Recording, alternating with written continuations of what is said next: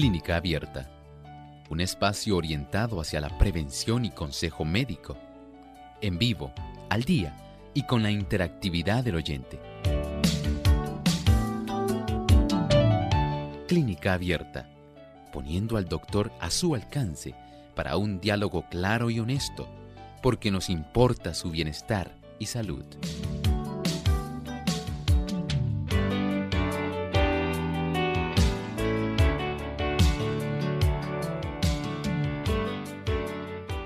Es diferente a la celulitis periorbitaria, la cual es una infección de los párpados y de la piel que rodea el ojo.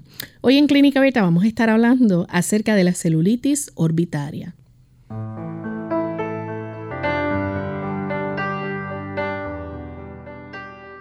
Un saludo muy cordial a todos nuestros amigos de Clínica Abierta. Nos sentimos muy contentos de compartir una vez más con ustedes en este espacio de salud, el que ustedes han hecho su favorito.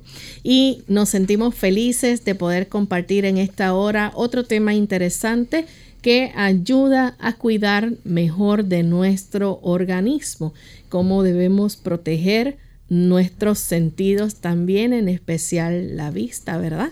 Pero hoy vamos a estar hablando precisamente de cómo cuidarnos de condiciones como la celulitis orbitaria. Antes de comenzar con nuestro tema, queremos saludar de forma muy especial a todos los amigos que nos sintonizan a través de las diferentes emisoras que retransmiten Clínica Abierta. Y en especial queremos saludar a los amigos que nos escuchan a través de Seven Day, radio virtual en Madrid, España, también a través de Ondas de Plenitud en Gran Canaria. Así que saluditos desde acá, desde Puerto Rico. Nos sentimos contentos de saber que también hasta España llega nuestro programa y que tenemos también una buena audiencia allá. Así que gracias por esa fiel sintonía también que nos brindan. Damos entonces una cordial bienvenida al doctor Elmo Rodríguez. ¿Cómo está, doctor? Saludos cordiales, Lorraine. Muy bien, gracias al Señor. Igualmente queremos agradecer a todos aquellos amigos en esta época en que sabemos que hay un ambiente más festivo, un ambiente de más camaradería y sabemos que hay mucha felicidad Así que estamos muy contentos de que ustedes estén con nosotros acompañándonos en este espacio de tiempo y en esta época especial, pues por supuesto todavía nos complace aún más. Así mismo es. Vamos entonces a escuchar el pensamiento saludable que usted nos trae en el día de hoy. Además de cuidar tu salud física, cuidamos tu salud mental. Este es el pensamiento saludable en clínica abierta.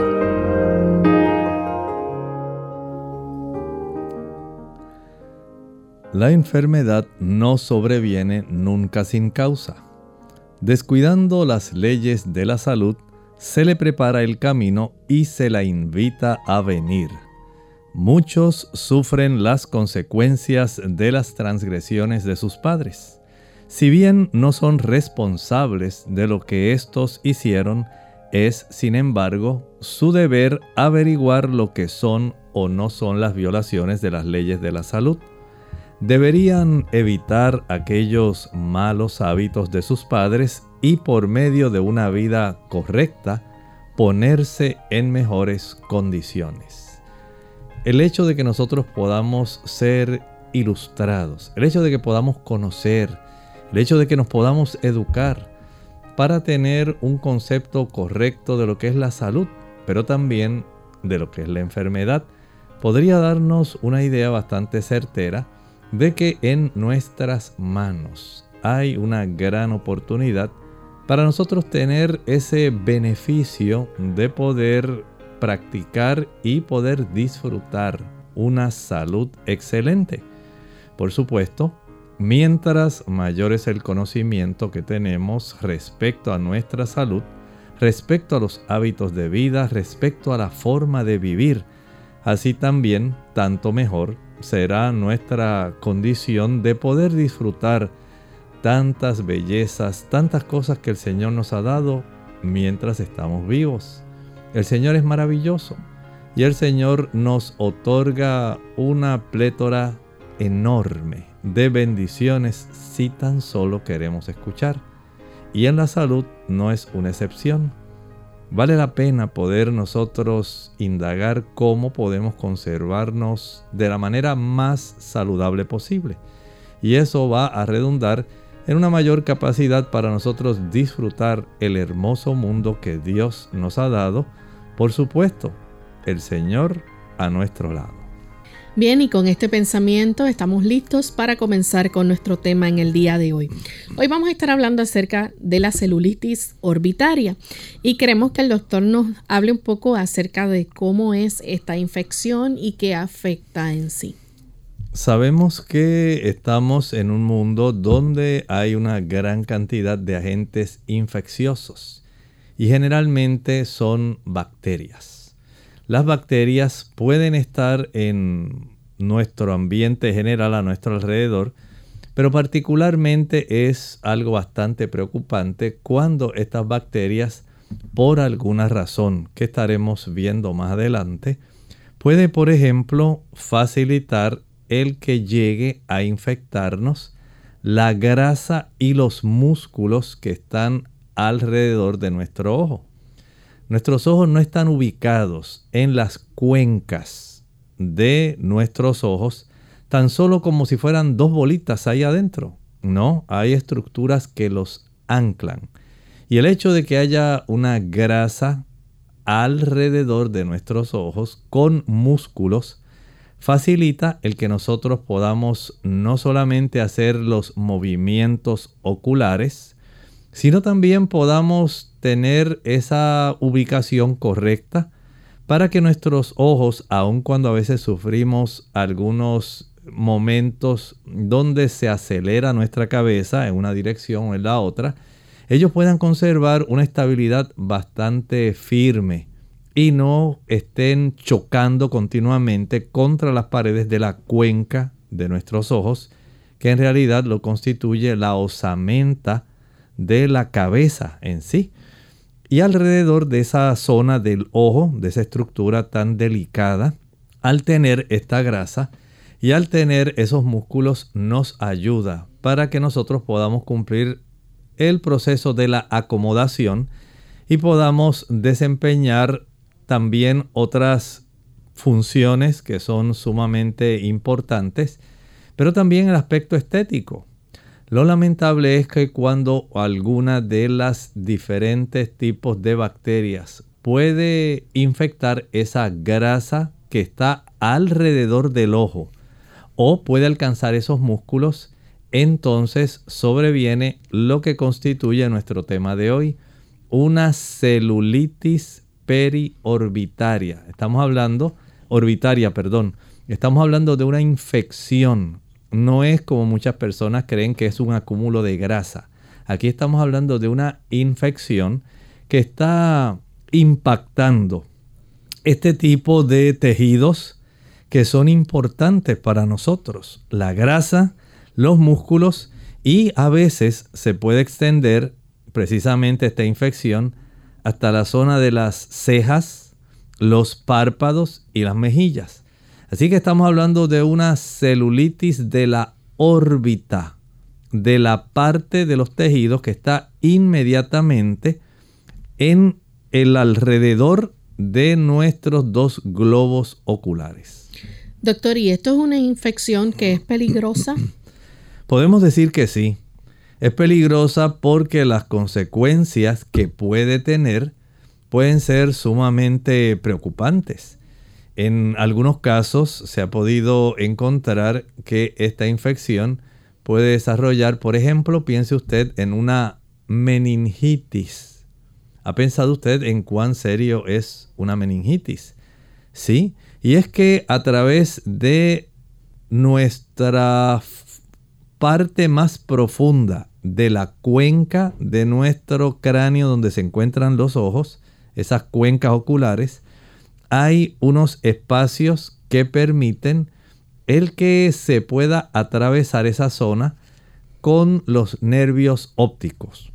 Y si hay una infección que fácilmente puede invadir la grasa alrededor de los ojos, los músculos de esa zona, es muy fácil que a través del mismo nervio óptico de cualquiera de los dos ojos o de los dos pueda sencillamente tener oportunidad de acceder a nuestro sistema nervioso central.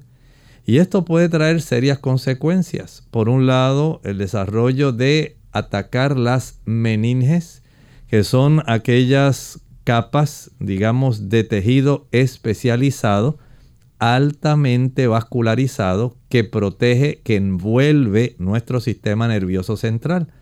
Pero también hay un potencial peligro, bastante grande por cierto, de que la persona pueda desarrollar ceguera y de que también puedan tener otras complicaciones que sencillamente tienen que ver con un proceso infeccioso que no ha sido adecuadamente controlado y que puede tener repercusiones porque hay complicaciones muy serias a consecuencia de esa gran infección que empezó en la grasa alrededor de nuestros ojos y en los músculos que están alrededor de nuestros globos oculares pero lamentablemente se pudo entonces diseminar a tejidos más profundos, trayendo consecuencias muy, muy serias. Doctor, y estamos hablando aquí de una infección que también le puede dar a los niños, solo que comienza de una forma diferente.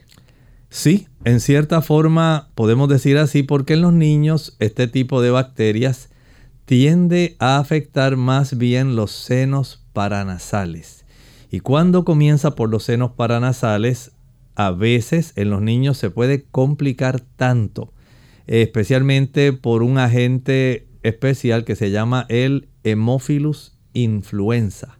Este tipo de agente, esta bacteria, puede diseminarse por la vía de la piel, los tejidos blandos, y puede también eh, infectar huesos. Y de esta forma es muy fácil toda esta área que está en la cercanía. Recuerden que tenemos varios senos paranasales. Tenemos los senos etmoidales, senos esfenoidales, senos frontales y los maxilares. Cualquiera de ellos puede en realidad facilitar el convertirse en un centro de cultivo de esta bacteria, principalmente el Hemophilus influenza y puede por la proximidad de estas estructuras facilitar la infección alrededor de los ojos del niño y eventualmente puede ocurrir como con el adulto. Se puede complicar a tal grado que se puede desarrollar, por ejemplo, una meningitis bacteriana. Comenzó con una celulitis orbitaria que antes de la celulitis fue más bien una sinusitis básicamente mal controlada, altamente infecciosa, que se complicó y llegó hasta facilitar el desarrollo de una meningitis bacteriana. Vamos en este momento a nuestra primera pausa, amigos, pero al regreso vamos a seguir hablando sobre este tema, así que no se vayan, volvemos en breve. Hola, soy John y te voy a compartir una historia. Hubo un tiempo en que mis amigos me decían el Grinch ya te debes estar imaginando por qué, ¿verdad? Todo comenzó cuando tenía unos 5 años de edad. Amaba la Navidad y tener esa sensación de esperar a Papá Noel. Y ya sabes, destapar el tan anhelado regalo. Pero años después tuve una mala experiencia que comenzaría a cambiar mi perspectiva sobre la Navidad. Descubrí que los regalos me los daba papá y no él. Fui creciendo y conmigo mi apatía frente a esta celebración. Mientras ellos se reunían a cenar, yo la pasaba en mi cuarto y en mi mundo. Tiempo más tarde, en mi juventud, sí me gustaba la celebración, pero lejos de casa y de la tradición del consumismo. A mis 30 años de edad, estaba muy ocupado de aquí para allá, trabajando mucho, y la Navidad para mí era una reunión social más, como las que tenía en mi trabajo. Pasaron los años, conocí a mi esposa, tuvimos dos hijos y aún así mis pensamientos sobre la Navidad seguían siendo lo mismo.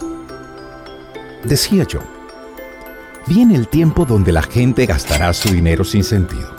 Habrá más tráfico en las calles y el ruido en toda la ciudad será insoportable. Todo esto se mezclaba con mis pocas ganas de reunirme con personas que veo solo una vez al año. Gritaba dentro de mí, no le encuentro sentido a la Navidad. Pero un día, mientras miraba por la ventana y en medio de una fuerte lluvia, vi a un extraño que estaba en la calle. De repente apareció un vecino y lo invitó a pasar a su casa.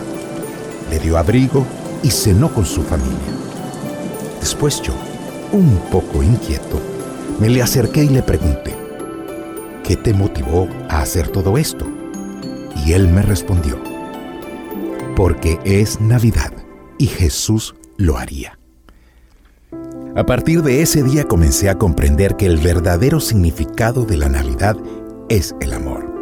Amor que no solo se despoja de lo suyo, sino que se entrega hasta lo sumo amor que trajo un regalo a la humanidad llamado gracia y que tiene un valor incalculable. Amor que no solo se manifiesta en una época del año, sino que sigue haciendo eco hasta la eternidad.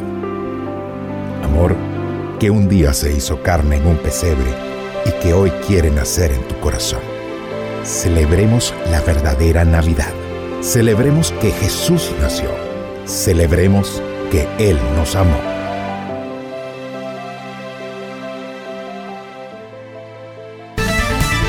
El examen de un doctor en optometría incluye historial clínico y pruebas de agudeza visual, estudio del fondo de ojo, medida objetiva de la vista, prueba de glaucoma, examen externo de los ojos, medida de balance muscular, capacidad de enfoque, medida de la curvatura del ojo, refracción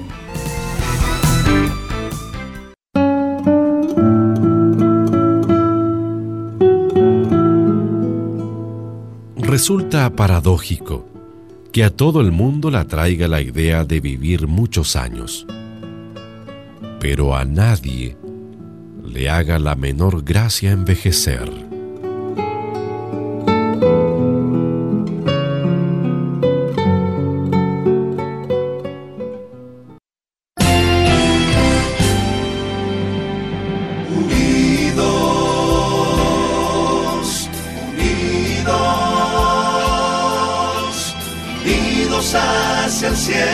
siempre unidos,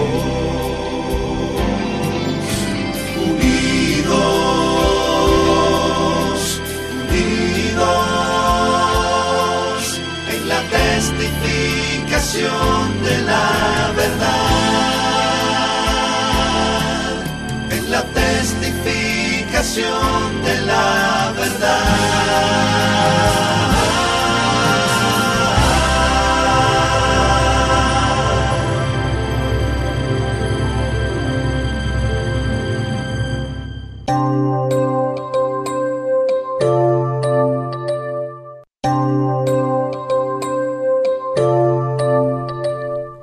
Ya estamos de vuelta en Clínica Abierta, amigos, y hoy estamos hablando acerca de la celulitis orbitaria.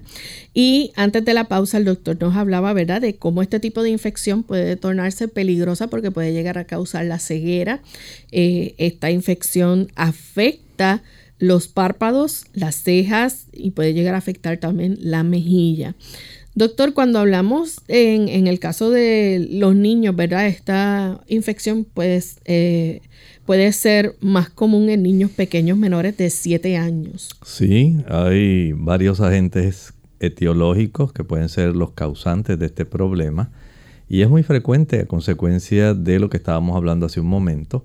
Eh, comienza como una infección sinusal y eventualmente pues por la proximidad con los tejidos del área periorbitaria y porque los diferentes senos paranasales casi todos quedan en la región interorbitaria.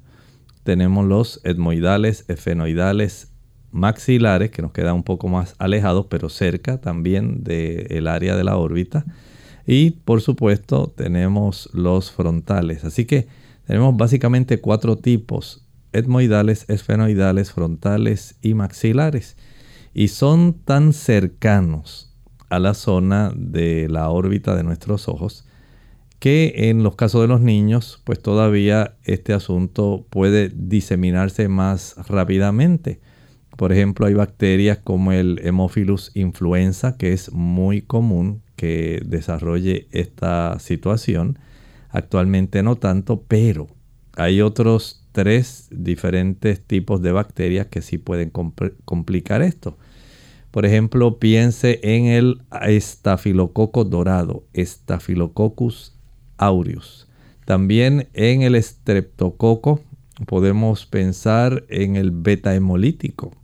Es otro tipo de bacteria que puede causar este problema.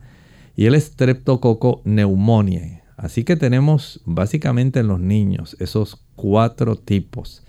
Hacemos hincapié en esto porque hay una mayor tendencia a que los niños sean los que más se compliquen con este tipo de situación. Y siendo que un niño es más fácilmente, digamos, afectado, entonces tenemos que estar conscientes de que este tipo de situaciones, que incluso como parte de las complicaciones podría desarrollarse no solo el meningismo bacteriano, sino también la ceguera los padres entonces tienen que comprender que esta situación de una celulitis orbitaria de la órbita es una situación que requiere una intervención médica pronta. No se puede dejar esto para después. Esto requiere un tipo de intervención rápida para evitar complicaciones que resulten muy serias. Doctor, y vamos a hablar un poco acerca entonces de los síntomas. Obviamente la persona va a tener el párpado inflamado. Sí, eh, se va a observar casi siempre inflamado, rojizo. Recuerden que si hay infección en estos tejidos que son blandos, en la piel y en la zona facial, como está altamente vascularizada, se puede notar más rápidamente el tipo de infección que está afectando para aquellos que nos ven a través de la televisión, eh, a través de Salvación TV. Tenemos este tipo de situación, aquellos que nos ven en el Facebook en este momento lo pueden estar viendo. Estamos viendo aquí eh, un tipo de infección que puede resultar sumamente preocupante porque además de esa área de ambos párpados superior e inferior pueden afectar la zona de la mejilla también. Y esto pues va complicando básicamente las cosas porque pudiera semejar, parecerse a una celulitis periorbitaria. Y aquí tenemos que hacer una distinción. Una cosa es la celulitis orbitaria, que es nuestro tema de hoy donde se afecta principalmente el tejido graso y muscular alrededor de los ojos. O sea que usted no ve directamente cómo inició, pero parte de la complicación entonces se puede manifestar no solamente en la profundidad de los tejidos que están alrededor del ojo, sino también puede comenzar a observarse una complicación en las estructuras externas y entonces ya estamos hablando de los párpados, las mejillas o la mejilla que esté involucrada en esta área. Y por supuesto, puede llegar esta complicación hasta la zona de la ceja, ya sea unilateral, si es un solo ojo el que está involucrado, o bilateral, que es todavía mucho peor el tipo de infección el hecho de que se pueda complicar la celulitis orbitaria con estas manifestaciones o señales periorbitarias nos habla entonces de complicación. Doctor, y estamos hablando también de que la persona va a tener fiebre, va a, a, tener una serie de síntomas, ¿verdad? Porque es una infección lo que está experimentando. Sí, por ejemplo, el que se logre infectar esta región alrededor de los ojos y que se alcance a involucrar la grasa alrededor de los ojos, puede hacer que los tejidos que están inmediatamente por encima, que serían eh, los párpados en sí, comiencen a verse más hinchados y la persona pueda ver los ojos más saltones, más hacia afuera, como si se le quisieran salir. Recuerde que hay una infección en la grasa que está alrededor del ojo y en los músculos. O sea que mientras mayor sea la infección, esto lo que va a hacer es, en cierta manera, a empujar los globos oculares un poco para afuera porque también va a estar afectando los tejidos blandos, en este caso el área de la ceja, el arco ciliar y también las zonas de los párpados. Así que la persona al mirarlo, usted ve algo aparatoso, sumamente rojo y los ojos como que se le quieren brotar. Es parte de ese cuadro.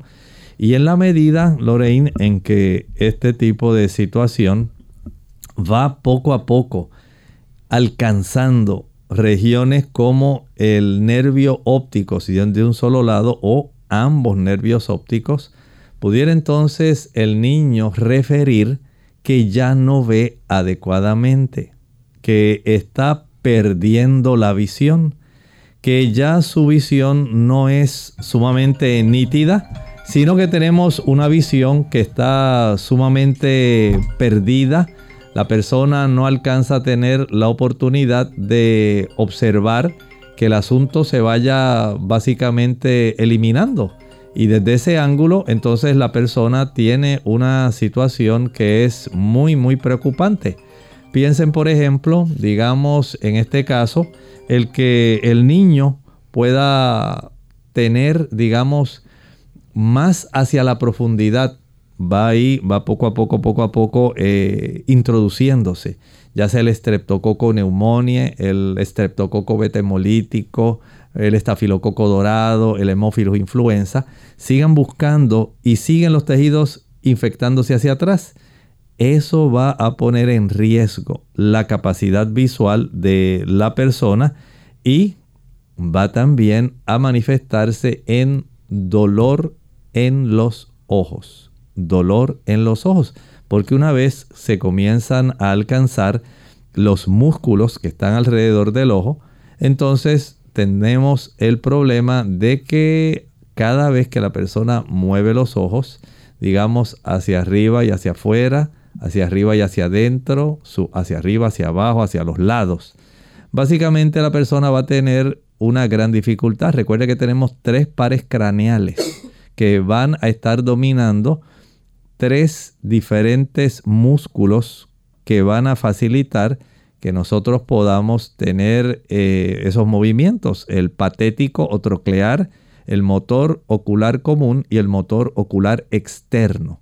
Son básicamente los músculos que van a estar, los nervios que se van a afectar, pero ellos a su vez inervan, se encargan de el movimiento de nuestros ojos.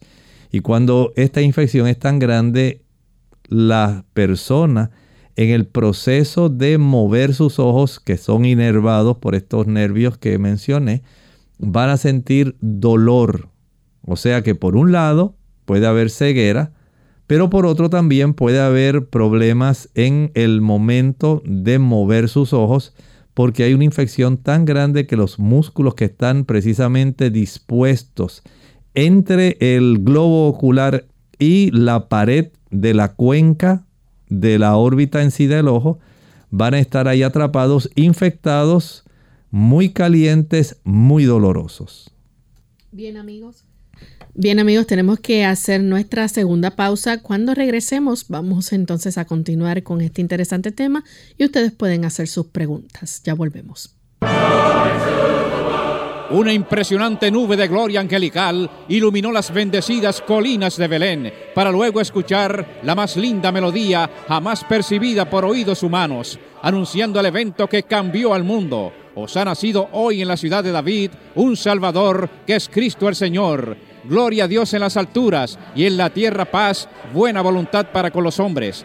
A esas milenarias voces de ángeles se unen hoy las voces de la gran familia de Radio Sol para decirle a nuestra selecta audiencia que la paz y el amor de nuestro Señor y Salvador Jesucristo colme nuestros corazones y disfruten de unas felices Navidades y un venturoso año. ¡Felicidades!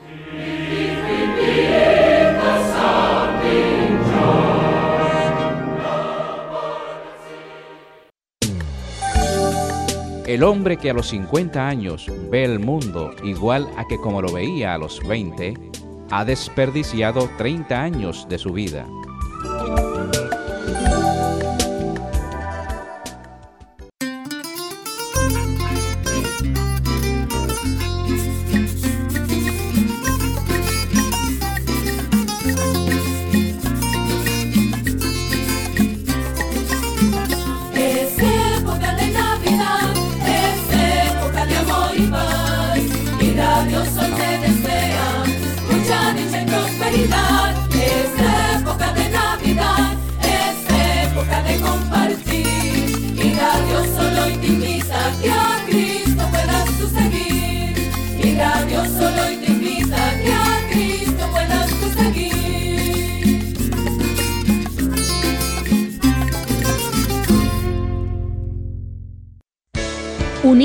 Con un propósito, tu bienestar y salud. Es el momento de hacer tu pregunta llamando al 787-303-0101 para Puerto Rico, Estados Unidos 1866-920-9765 y llamadas internacionales al 787-763-7100 o al 787-282-5990. Clínica Abierta, trabajando para ti.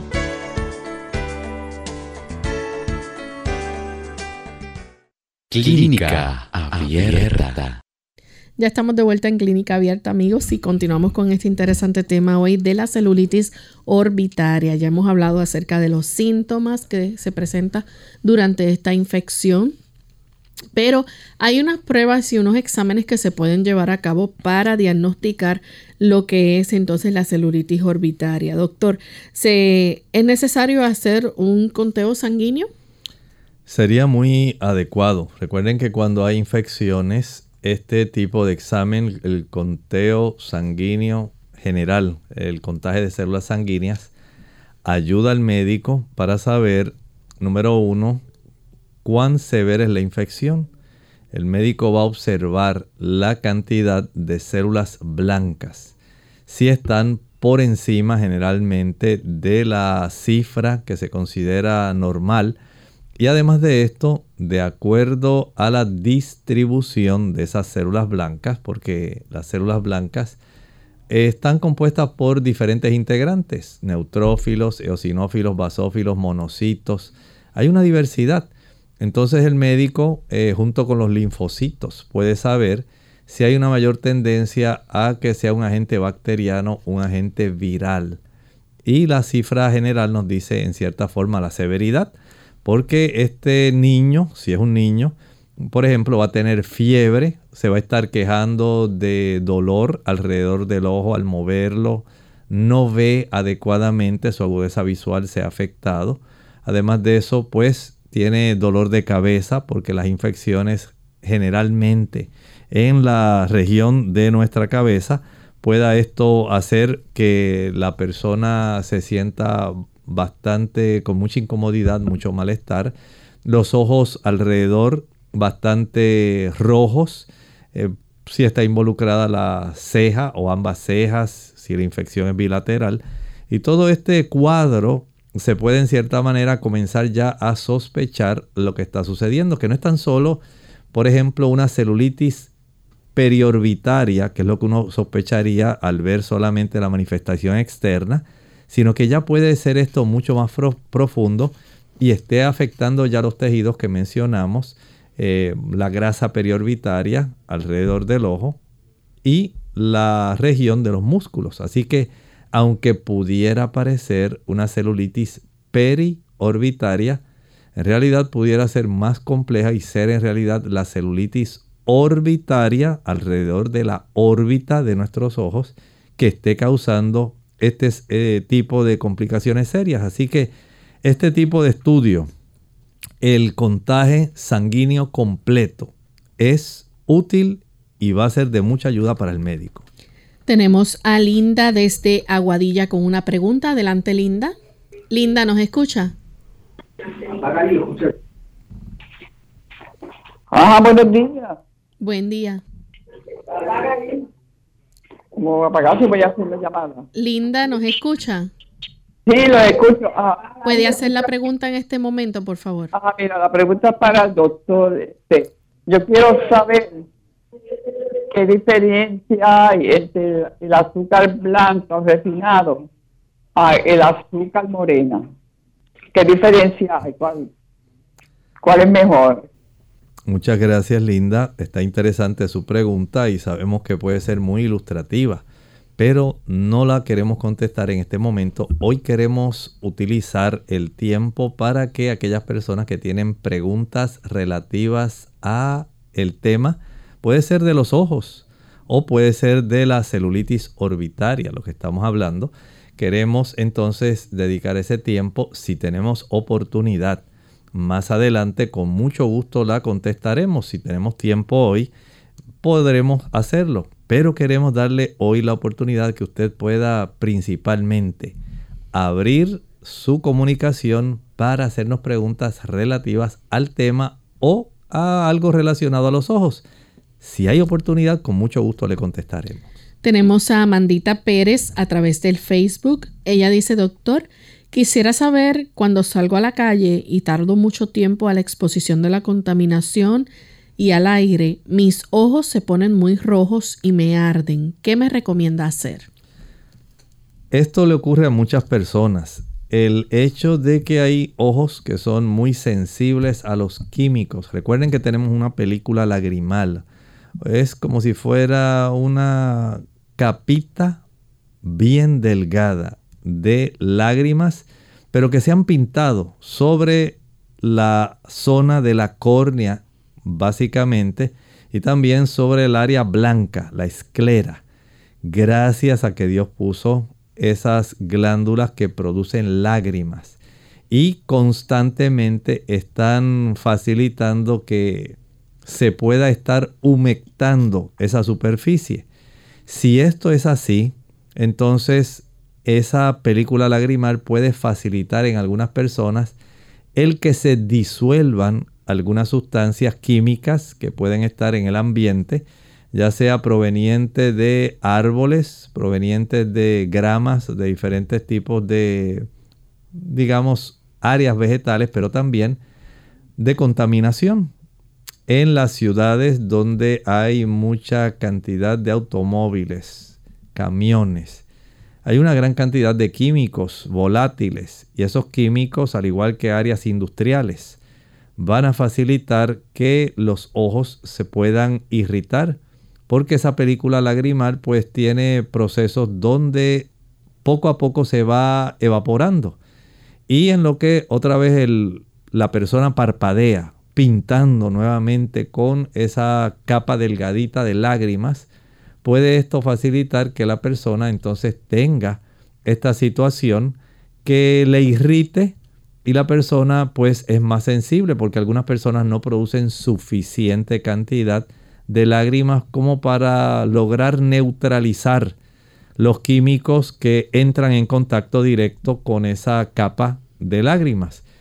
Y de esta manera la persona comienza a llorar, comienza a irritarse sus ojos eh, lo más sabio sería si no hay algún tipo de gotas oftálmicas que sean tipo colirio para ayudar a refrescar el ojo. La persona puede ir y con el agua de mejor calidad que pueda conseguir, puede lavarse sus ojos, agua que no esté contaminada, porque si no usted va a buscarse un gran problema y va a buscar una celulitis periorbitaria y orbitaria Usted busque siempre si va a lavar sus ojitos la mejor calidad de agua que usted tenga disponible que no esté contaminada. Algunas personas eh, a veces pueden enjuagar sus ojos con plantas. Por ejemplo, hay una planta que se utiliza mucho, se llama la eufrasia.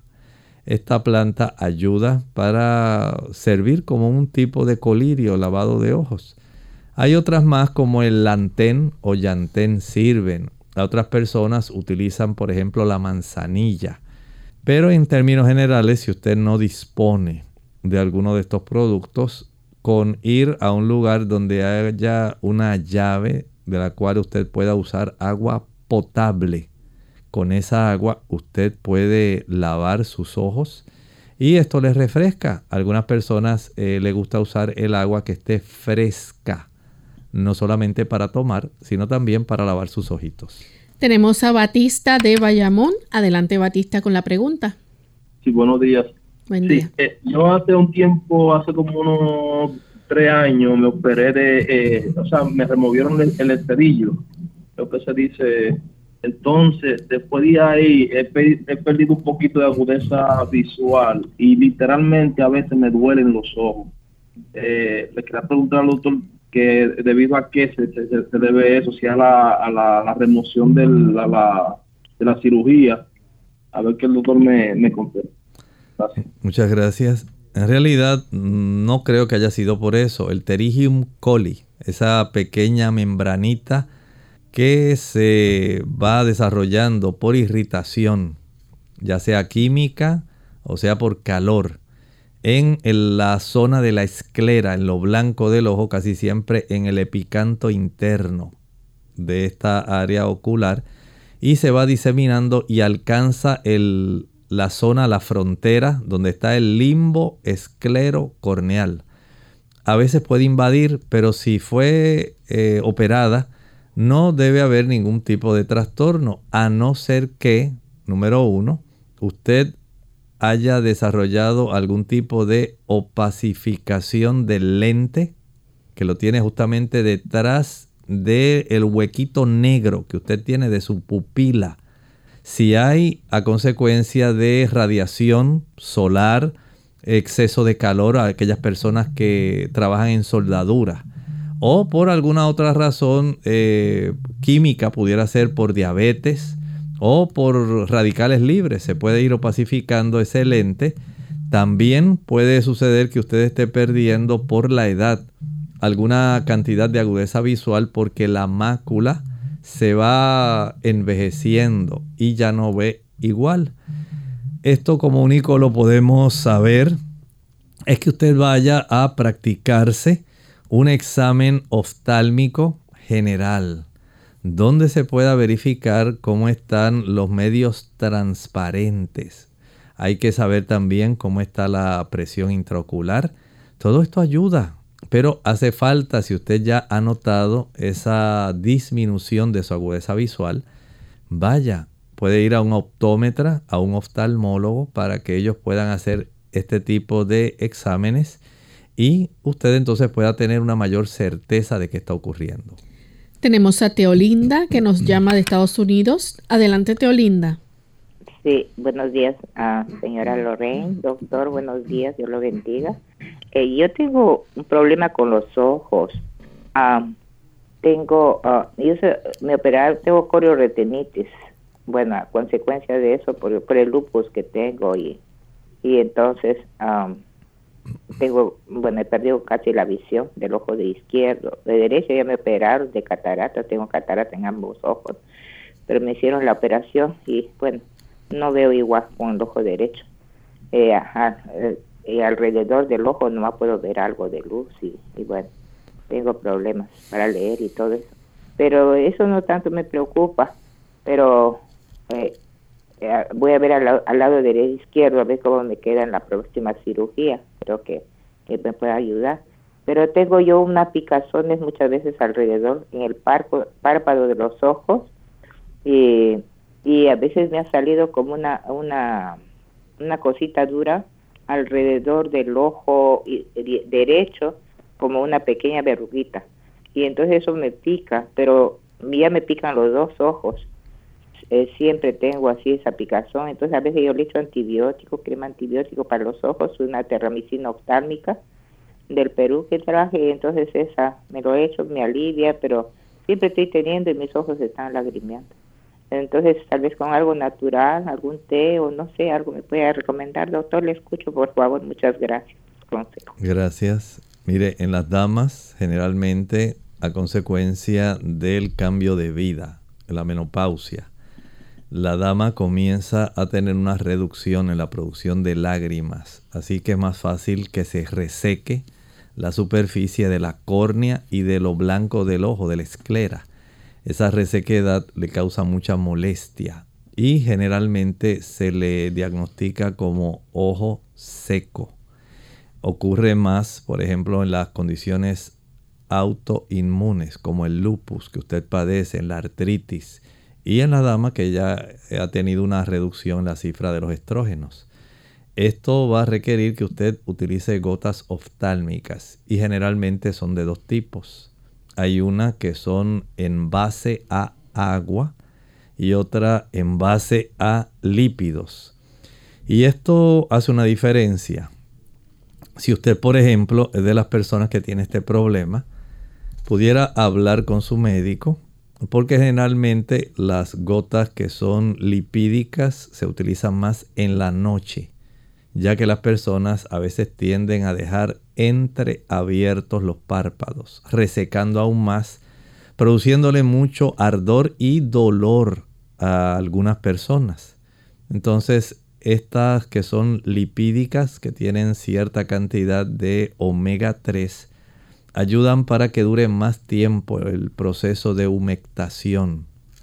Eh, no vaya a ir ahora cualquier persona que esté escuchando el programa a buscar alguna cápsula de omega 3, a pincharla y a echársela en el ojo. No haga eso. No es igual.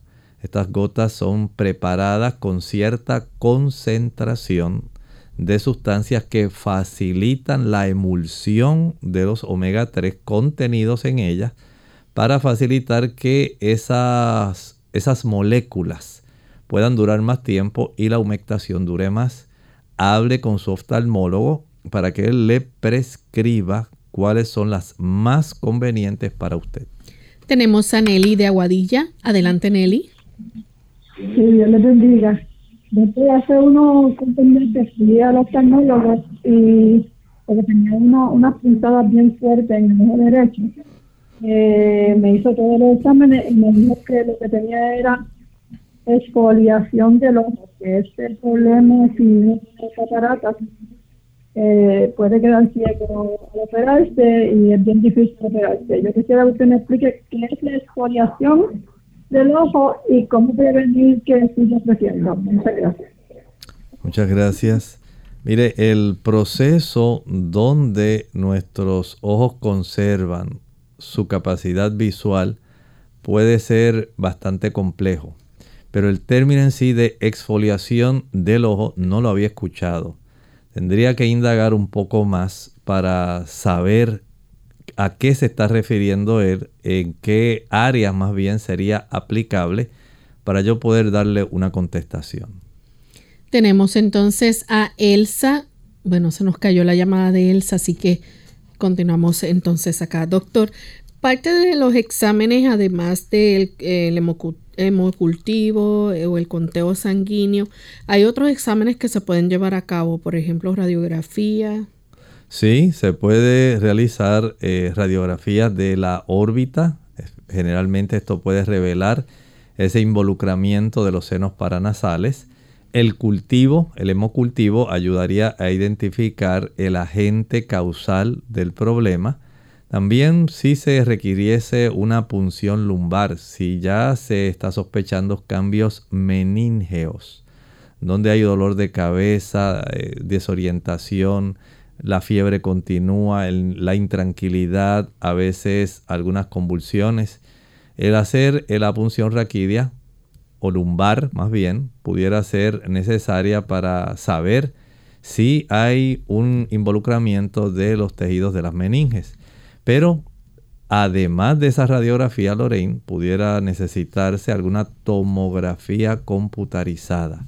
Y esto podría revelar aún más cuán involucrados pudieran estar los tejidos alrededor de la órbita de los ojos porque en la tomografía computarizada, como estamos haciendo unas series radiográficas que básicamente son de una distancia, pudiéramos decir, de un milímetro de distancia entre una y otra, se puede obtener una mayor precisión para ver cómo están los tejidos alrededor del ojo. Recuerde que estamos hablando de una celulitis orbitaria y esto pudiera ser un tipo de examen radiológico muy, muy revelador para poder entonces ayudar a este paciente.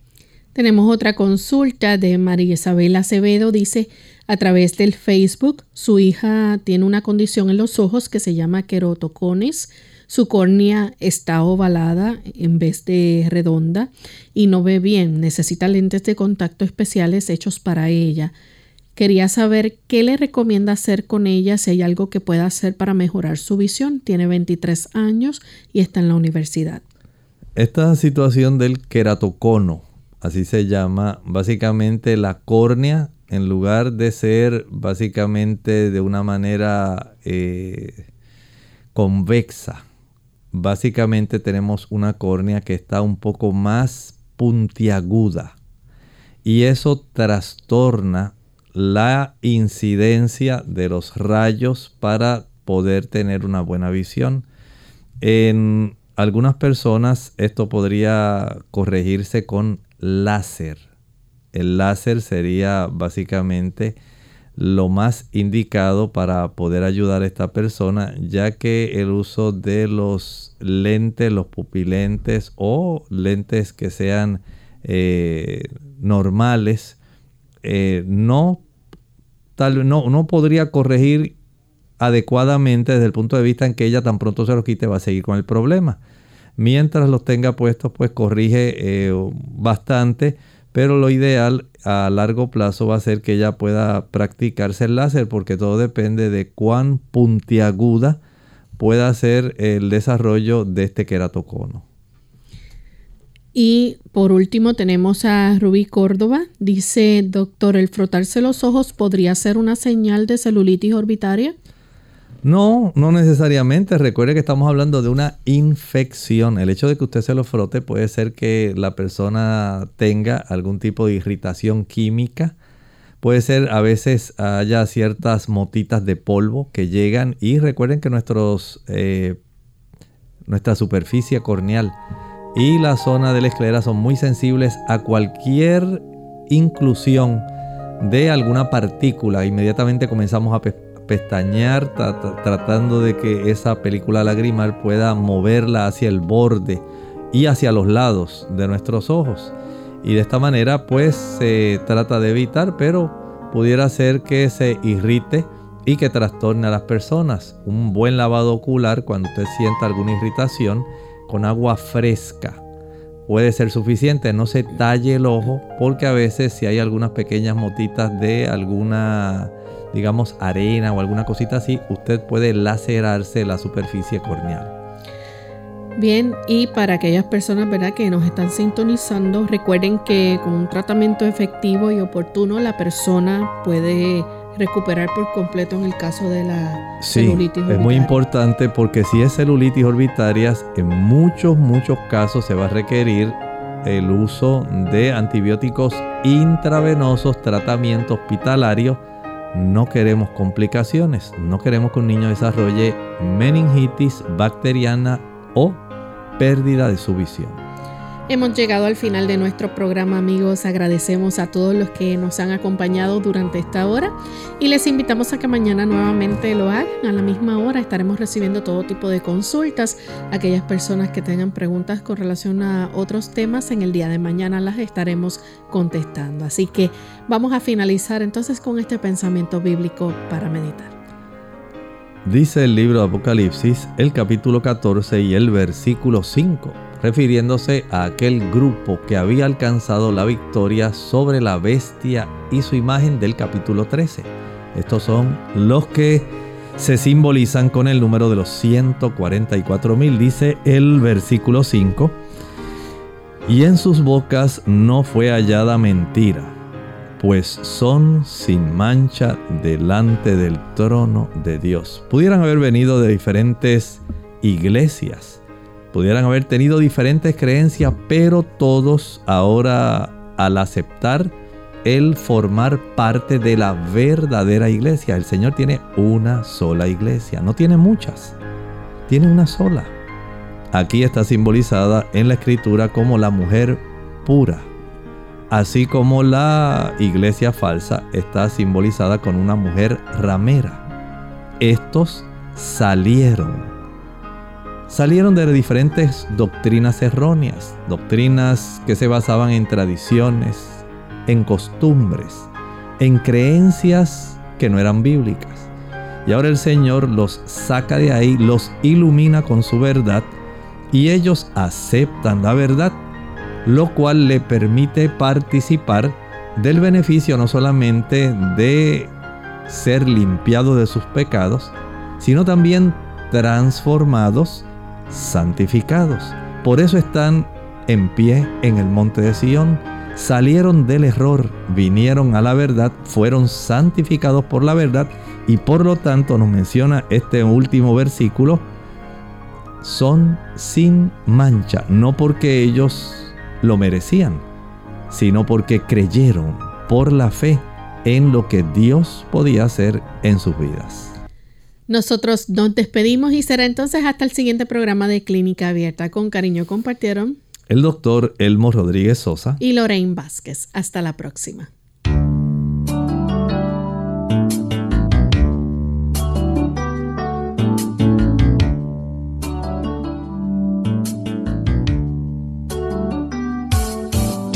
Clínica Abierta.